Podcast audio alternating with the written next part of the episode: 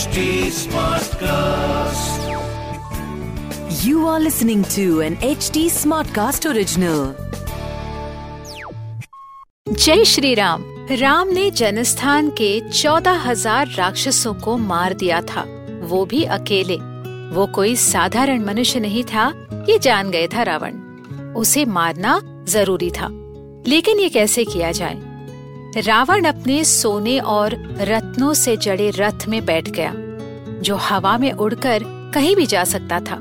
इस जादुई रथ में बैठकर रावण पहुँचा राक्षस मरीच के पास। श्री राम जय जय राम श्री राम। सुनिए रामायण आज के लिए कविता पौडवाल के साथ।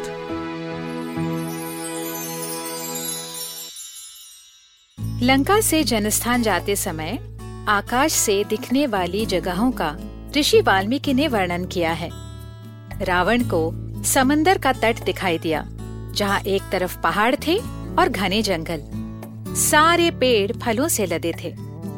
समुद्र तट के पास केले के पेड़, नारियल, साल तमाल पत्र के पेड़ थे। आपको ऐसा नहीं लगता कि ये दक्षिण भारत की वन वनस्पति है?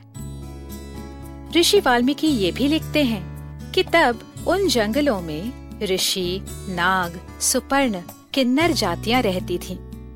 कहा जाता है कि नाग जाति में ऊपरी शरीर मनुष्य या इंसान का होता था और निचला हिस्सा सांप यानी नागों का होता था वैसे ही सुपर्ण पक्षियों के जैसे दिखने वाली एक अलौकिक मनुष्य जाति थी और किन्नर आधे मनुष्य और आधे अश्व यानी घोड़े थे इस वर्णन को सुनकर लगता है कि ये मानव रूप विकास के चरण का हिस्सा रहे होंगे आश्चर्य की बात ये है कि ये सारी प्रजातियाँ बुद्धिमान या मेधावी थीं, जो न केवल प्रकृति के साथ सद्भावना में रहती थीं, पर उसके नियंत्रण में भी सक्षम थीं।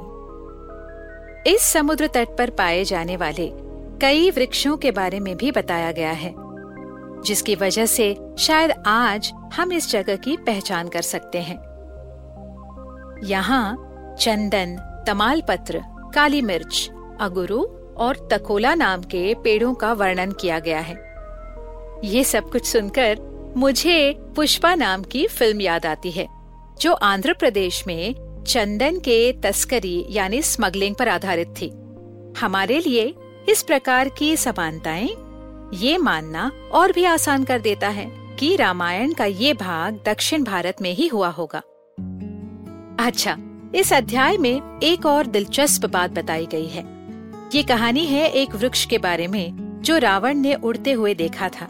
लिखा है कि ये वट वृक्ष 800 मील तक फैला था। इसकी एक विशाल टहनी या ब्रांच पर गरुड़ पक्षी बैठ गया।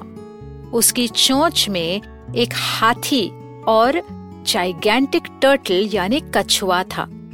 कहते हैं, उनके वज़न से एक टहनी टूटकर गिर गई और उसके नीचे रहने वाली कितने ही ऋषि जातियाँ मारी गईं। कहते हैं, गरुड़ ने उस टहनी को उठाकर कहीं और फेंक दिया और अपनी इस जीत से खुश होकर वो स्वर्ग तक उड़कर गए। उस पेड़ का नाम सौभद्र बताया गया है। रावण ने उसे भी देखा। इस पूरे विवरण में हम शायद कहानी को ही भूल गए। वाकई, ऋषि वाल्मीकि हमें पूरी तरह अपने दृश्यों में लीन कर देते हैं। तो अब कहानी में आगे बढ़ते हैं। आखिरकार रावण वहाँ पहुँचा जहाँ वो जाना चाहता था, राक्षस मरीच के पास। याद है ना, वो राम पर वार करना चाहता था, पर उससे पहले वो अपने भरोसेमंद लोगों की सलाह भी लेना चाहता था। तो उसने मरीच को बताया, जनस्थान के सारे राक्षस राम ने अकेले ही मारे हैं। खर, दूषण, त्रिशिर, शूरपणखा और चौदह हज़ार राक्षस जिनके डर में वहाँ ब्राह्मण रहते थे, आज एक साधारण मनुष्य के हाथों मारे गए थे। रावण राम के बारे में मरीच से कहता गया इस मनुष्य ने दुर्बुद्धि या गलत तरीके से राक्षसों को उन्हीं के घर में मारा है।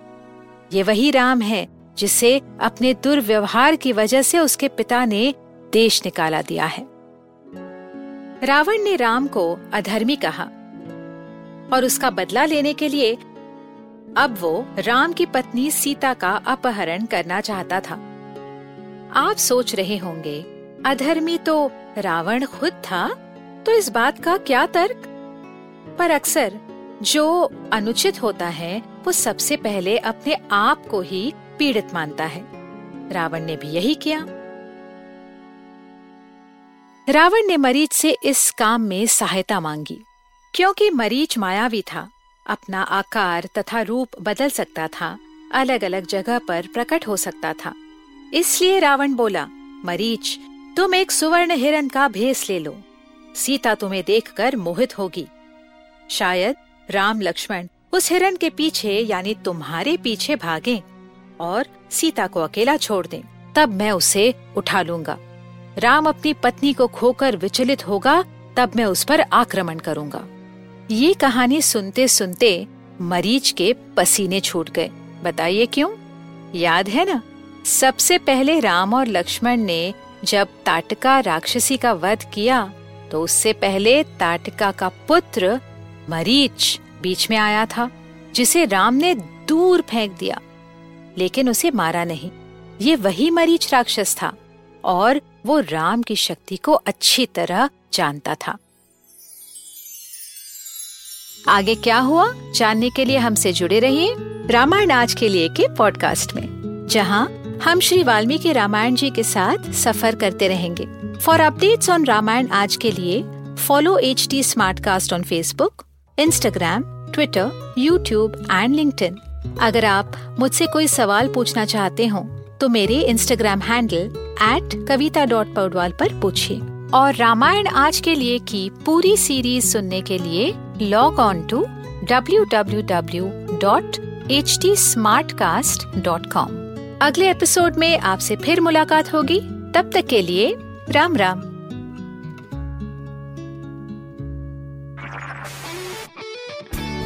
This was an H D smart cast original smart cast